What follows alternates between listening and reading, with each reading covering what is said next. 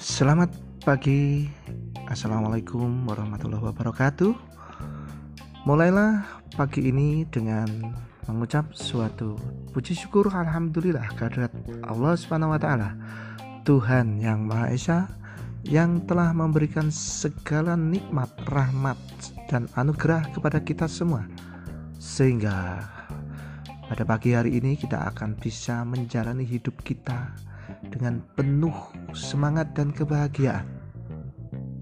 Dan semoga apa yang kita lakukan nanti akan menjadi sebuah catatan amal bagi kehidupan kita, baik di dunia maupun di akhirat nantinya.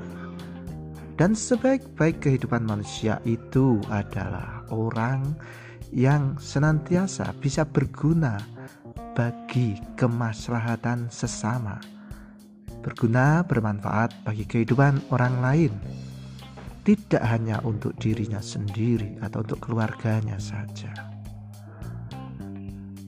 Dan jangan lupa untuk segera mensucikan diri, mengambil air wudhu, kemudian segera lakukanlah sholat.